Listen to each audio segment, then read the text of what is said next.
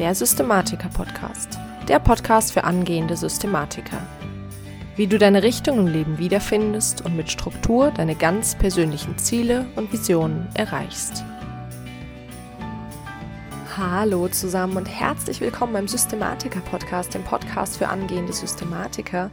Ich bin Lisa Schröter wie schön, dass du heute wieder zu dieser Podcast-Folge gefunden hast. Ich freue mich sehr, dass du da bist und heute reden wir über das Thema Motivation. Doch bevor wir damit beginnen, möchte ich dich gerne nochmal auf mein Gewinnspiel aufmerksam machen. Ich verlose zweimal ein Goldticket im Wert von je 347 Euro für das Christian Bischoff Seminar Die Kunst ein Ding zu machen. Ein Ticket für den 1. und 2. September in Dortmund und ein Ticket für den 15. und 16. September in Offenburg. Und um am Gewinnspiel teilzunehmen, schreibst du mir einfach einfach eine Rezension auf iTunes und schickst mir eine Mail mit dem Screenshot inklusive des Datums, an dem du gerne teilnehmen möchtest. Und wenn du kein iTunes hast, dann kannst du natürlich trotzdem teilnehmen. Dann schreibst du mir einfach eine Bewertung auf Facebook. Und wenn du schon eine Bewertung abgegeben hast, dann macht das auch nichts. Dann machst du einfach einen Screenshot von dieser Bewertung und schickst mir die an info at dasblauehimmel.de. Ich schreibe dir die Mailadresse natürlich auch nochmal in die Show Notes.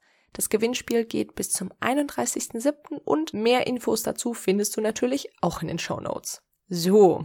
Und jetzt geht's auch gleich los mit dem Thema Motivation. Und wie du das von mir schon kennst, gibt es jetzt erstmal so ein bisschen Theorie. Und ich wurde ein paar Mal gefragt, wieso ich das denn mache und wieso ich denn nicht nur schön Geschichten erzähle und äh, ein paar Ratschläge gebe, der Grund dahinter ist, wenn du die Hintergründe von einem Thema kennst und verstehst, dann nimmst du daraus viel mehr mit und handelst dementsprechend dann auch so. Also wenn du jetzt weißt, wo ist, wo kommt Motivation her, was ist das genau, in was kann man das untergliedern etc., dann fällt es dir viel leichter, die Tipps dann tatsächlich zu befolgen. Aber natürlich, wie immer, machen wir das hier relativ basic, dass du hier auch nicht gelangweilt Ewigkeiten an diesem Podcast sitzt, wie in einer Uni-Vorlesung, die dich nicht interessiert. Deswegen nur ganz kurz, man unterscheidet insbesondere insbesondere die intrinsische und die extrinsische Motivation. Vielleicht hast du davon schon mal gehört. Und die extrinsische Motivation bedeutet einfach nur, dass eine Handlung durch äußere Reize hervorgerufen wird. Also, dass wir etwas machen, dass Menschen etwas machen, weil wir einen äußeren Reiz haben. Mit äußerem Reiz ist Belohnung oder Bestrafung gemeint und du kennst das ganz klassisch von Kindern. Ja, Erziehung, Erlohn Belohnung, Bestrafung ist ein ganz klassisches Ding aber genauso in der Schule die Notengebung oder auch, was auch sehr gut darunter fällt, ist die Bezahlung beim Arbeitgeber oder durch den Arbeitgeber, also den Lohn, den du erhältst, das Geld, was du erhältst, um eine Arbeit auszuführen, das ist auch extrinsische Motivation. Und deswegen, darüber haben wir ja in einer Folge, die ich dir in den Show Notes verlinke, schon mal drüber geredet, macht es auch Sinn, sich manchmal selbst zu belohnen, wenn du etwas gemacht hast. Und dann gibt es noch die intrinsische Motivation und die intrinsische Mut wow, das ist ein schwieriges Wort. Die intrinsische Motivation bedeutet, dass man etwas macht, einfach um seiner selbst willen. Also man erkennt den Sinn der Tätigkeit, die Tätigkeit macht einem Spaß. In der Regel ist man weder unter noch überfordert und das fördert dann auch das, was man den allgemeinen Flow nennt. Ich weiß nicht, ob du mit dem Begriff Flow was anfangen kannst, aber das ist eben, dass man sich in einer Tätigkeit ganz verliert und darüber die Zeit vergisst. Klassische Beispiele für intrinsische Motivation, nicht bei allen, aber bei manchen ist der Sport. Also manche Menschen machen den Sport um des Sportes willen. Aber was du ganz sicher kennst, ist, wenn du Kinder beim Spielen oder beim Malen zuguckst. Ich sehe das zum Beispiel bei meiner kleinen Nichte ganz oft, ja. Wenn die am Malen ist, dann verliert sie sich da vollkommen drin. Und ja, das hat auch keinen Zweck, dass da irgendwie am Ende ein schönes Bild rauskommt, sondern die Tätigkeit an sich macht ihr so viel Spaß, dass sie damit einfach immer weitermacht.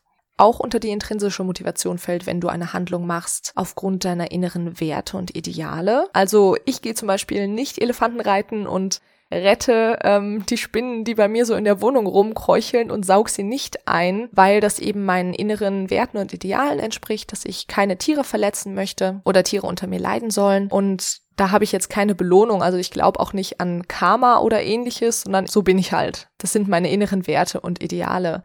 Genau, und jetzt die Frage, ähm, ist extrinsische oder intrinsische Motivation besser? Grundsätzlich ist es so, dass intrinsische Motivation bessere Leistungen und bessere Ergebnisse erzielt, aber ich sage bewusst grundsätzlich, Es gibt Studien darüber, dass der positive Effekt und die Motivation zum Beispiel durch eine Gehaltssteigerung relativ schnell verpufft. Das wäre extrinsische Motivation. Und die Motivation, wenn man eine Aufgabe als sinnvoll ansieht, die hält deutlich länger, da sie deinen Werten und deiner Einstellung entspricht. Aber man kann jetzt nicht unbedingt sagen, dass die intrinsische absolut immer besser ist als die extrinsische. Es ist nur so, dass die intrinsische Motivation immer besser funktioniert, je komplexer dein Thema ist, mit dem du dich gerade beschäftigst. Oder je komplexer die Handlung ist, mit der du dich gerade beschäftigst.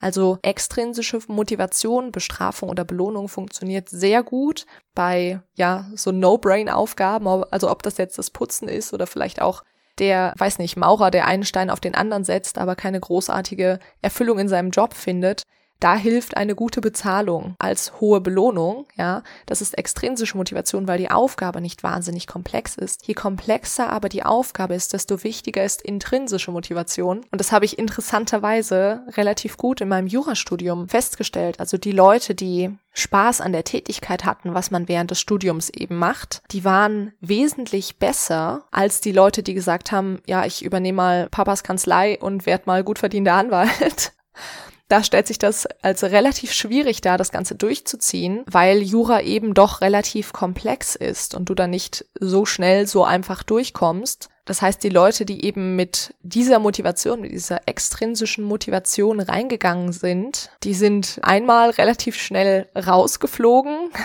aus der Uni oder haben dann eben auch nicht sonderlich gute Noten geschrieben. Also das war bei mir zum Beispiel der Fall. Ich habe ja keine sonderlich gute Note im ersten Staatsexamen gemacht. Einfach weil ich hatte zwar an einigen Tätigkeiten während des Studiums wahnsinnig viel Spaß, aber viel anderes eben auch nicht. Und ich hatte diese Motivation, was dann am Ende kommt, hatte ich eben nicht. Und wie gesagt, ich habe viele gesehen, die am Jurastudium gescheitert sind, die einfach mit der Tätigkeit an sich nichts anfangen konnten. Und nicht, dass das hier falsch verstanden wird. Gut für sie, dass sie das nicht hingekriegt haben, weil die haben dann hoffentlich was gefunden, was viel mehr ihren Talenten und Fähigkeiten entspricht und sie dementsprechend auch viel glücklicher sind. Glaubt mir, kein Mensch braucht so viele Juristen.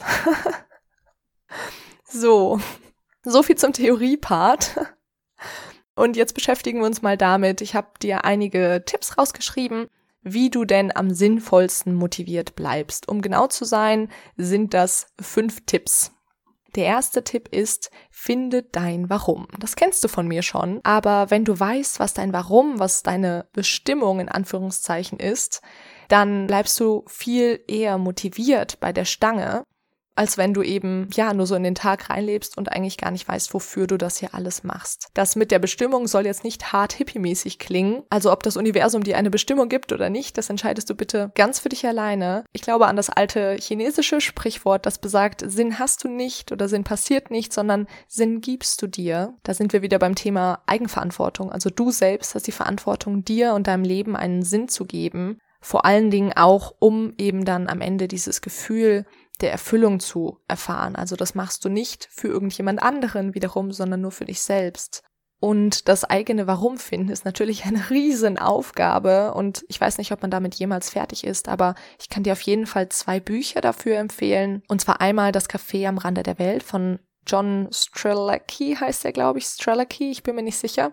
Und natürlich Simon Sinek, Find Your Why. Die zwei Bücher kann ich dir auf jeden Fall empfehlen, wenn du dich mit dem Thema ein bisschen näher auseinandersetzen möchtest. Als zweiten Punkt, und da haben wir ja gerade auch schon drüber geredet, ist, dass du deine eigenen Werte und Ideale kennst. Was bist du für ein Mensch? Was ist dir wichtig im Leben? Was du dazu machen kannst, ist dir einfach mal eine Liste mit Werten, die suchst du dir einfach aus dem Internet raus oder ich verlinke dir die, raussuchen und dir einfach mal anschauen, was sind denn meine wichtigsten Werte? Ja, also wo triggert was bei dir und das kreuzt du an und dann streichst du mal, raus, dass du am Ende auf drei bis fünf Werte kommst, die für dich persönlich am wichtigsten sind in der momentanen Situation. Natürlich verändert sich das auch immer wieder über die Zeit, aber dass du da so ein bisschen einen Kompass hast, es geht wieder um Kompass, nach was du dich letztendlich richten sollst und dann natürlich nicht nur deine Werte und Ideale kennen, sondern dann eben auch genau danach leben.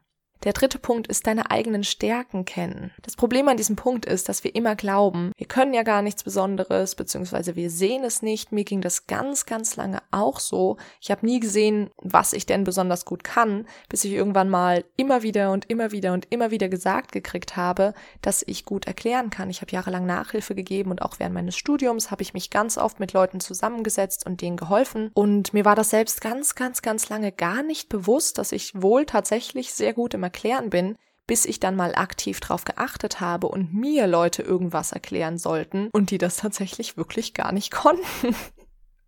Also glaub mir, normalerweise ist es so, wir sehen unsere Talente nicht, aber es ist mittlerweile erwiesen, dass jeder Mensch zwei bis drei Talente hat, in denen er außerordentlich gut ist, also überdurchschnittlich besser als die meisten anderen Menschen. Also auch du hast Stärken und Talente und es gilt nur, die rauszufinden und wie machst du das am sinnvollsten also einmal kannst du dir selbst Gedanken machen, wofür würdest du denn immer gelobt in der Schule, von deinen Eltern, von Freunden oder Bekannten oder vielleicht auch in der Arbeit, wo ist was, wo die Leute immer wieder zu dir kommen. Also wenn du angerufen wirst, um ein Problem zu lösen, was ist das für ein Problem? Als zweiten Punkt, du kannst andere fragen, natürlich. Du fragst einfach mal die zehn wichtigsten Menschen in deinem äh, Leben, schickst ihnen eine Mail, hey du, worin bin ich denn besonders gut? Das kannst du auch machen. Und auch hier habe ich wieder eine Buchempfehlung für dich, und zwar Entdecken Sie Ihre Stärken jetzt von Marcus Buckingham. Der vierte Punkt, um motiviert zu bleiben, ist, frag dich mal, was mache ich denn besonders gerne? Das geht so ein bisschen mit dem Punkt davor einher, was sind deine eigenen Stärken? Aber nicht immer, wenn wir etwas besonders gerne machen, sind wir darin auch besonders gut. Wobei es natürlich so ist, wenn wir etwas besonders gerne machen, machen wir das in der Regel auch öfter und werden dadurch besser. Aber es sind schon grundsätzlich zwei Unterschiede, zu sagen, okay, das ist ein Talent von mir und das ist etwas, was ich besonders gerne mache was du besonders gerne machst, dafür wirst du die Motivation behalten, das immer und immer wieder zu machen. Also zum Beispiel fragst du dich, was hast du als Kind schon immer wahnsinnig gerne gemacht und wobei vergisst du vielleicht heute auch noch die Zeit? Und auch hier habe ich mal wieder ein wunderschönes Beispiel ähm, von meiner Nichte, die sortierte sehr gerne Dinge. ich weiß nicht, ob das in der Familie liegt aber ich denke, bei der Kleinen ist wahrscheinlich, kommt am Ende auch ein kleiner Systematik heraus. Also die sortiert sehr gerne Dinge. Und es geht letztendlich nicht immer nur um so schöne Sachen wie Singen und Malen, sondern es sind tatsächlich so die kleinen Dinge, die du dann auch später in deinem Beruf oder in deinem, ja, generellen Leben benutzen kannst. So, aber jetzt haben wir natürlich auch manchmal das Problem, dass man etwas erledigen muss, in Anführungszeichen, auf das du letztendlich überhaupt gar keinen Bock hast. Und da finde ich einen ganz, ganz tollen Tipp, dass du Unangenehmes mit intrinsischer Motivation oder mit etwas, wofür du intrinsische Motivation hast, verbindest. Und um da mal ein paar ganz klassische Beispiele zu nennen. Wenn du zum Beispiel ein bisschen mehr Bewegung in deinen Alltag integrieren willst, dann heißt das nicht, dass du sofort fünfmal in der Woche zum Fitnessstudio rennen musst, sondern du kannst auch einfach mal spazieren gehen, ja.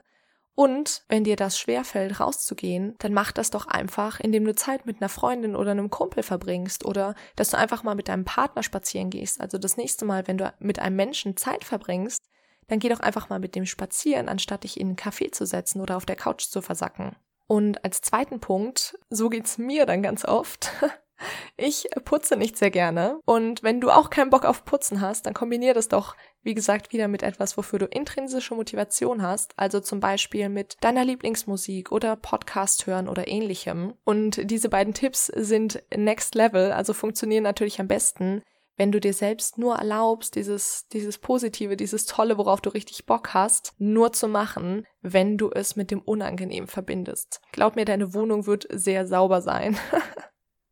Genau, und damit kommen wir zum letzten Tipp und das ist die Drei-Tage-Regel und die habe ich auch jetzt vor kurzem erst kennengelernt und die Drei-Tage-Regel besagt, dass du spätestens, allerspätestens, nach drei Tagen ein positives Ergebnis für etwas haben sollst. Also ob das jetzt ein kurzes Zwischenziel ist oder tatsächlich, dass du etwas vollkommen abgeschlossen hast. Aber wenn wir nicht alle drei Tage ein positives Ergebnis haben, dann sinkt unsere Motivation auf nahezu null.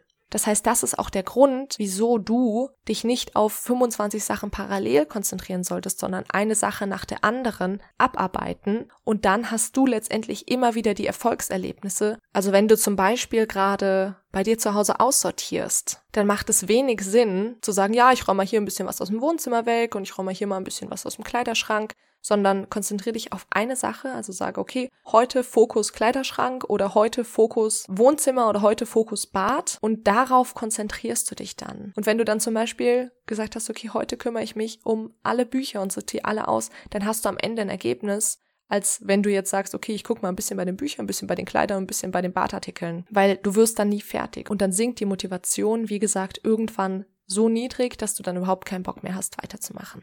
Also Drei-Tage-Regel. Finde ich sehr cool und rückblickend betrachtet sehe ich das auch. Also wenn ich mir jetzt vergangene Zeiten angucke, wo ich extrem motiviert war, dann hatte ich immer relativ schnell Ergebnisse und wenn ich keinen Bock mehr hatte, dann habe ich immer, ja, mich auf viele verschiedene Dinge fokussiert und habe quasi nie Ergebnisse vorzeigen können.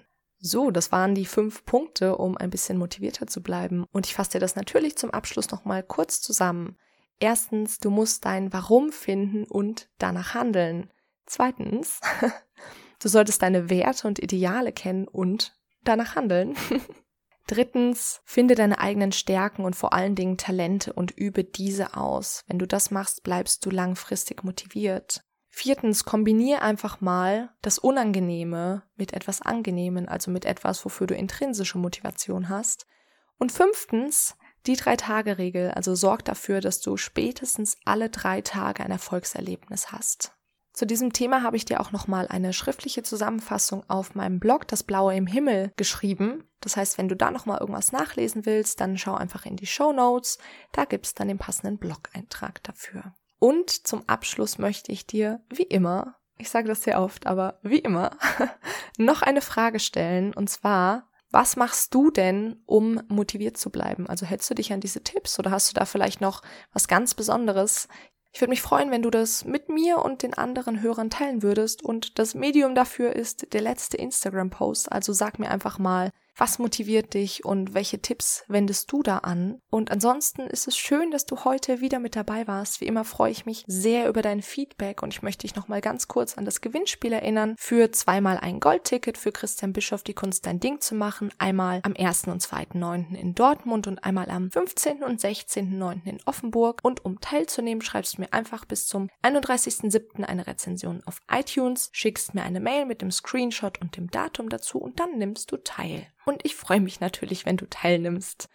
Ich selbst habe äh, übrigens die Kunst ein Ding zu machen besucht und auch schon mittlerweile ein Folgeseminar und kann das wirklich sehr, sehr, sehr, sehr empfehlen. Also, wenn du da wirklich Bock drauf hast und vielleicht auch so ein bisschen an dem Thema arbeiten wolltest, über das wir heute geredet haben, also was sind deine Stärken, was ist dein Warum, was macht mich als Person aus, dann kann ich dieses Seminar wirklich sehr für dich empfehlen. Wenn du mich unterstützen möchtest, dann verlink doch das Coverbild des Podcasts oder ein Bild der aktuellen Folge auf Instagram in deinem Feed oder in deiner Story und vergiss nicht, mich zu taggen, damit ich das Ganze auch sehe. Da würde ich mich sehr, sehr drüber freuen. Und ansonsten wünsche ich dir einen wunder, wunderschönen Tag. Ich bin Lisa und ich freue mich, wenn du nächstes Mal wieder mit dabei bist beim Systematiker Podcast.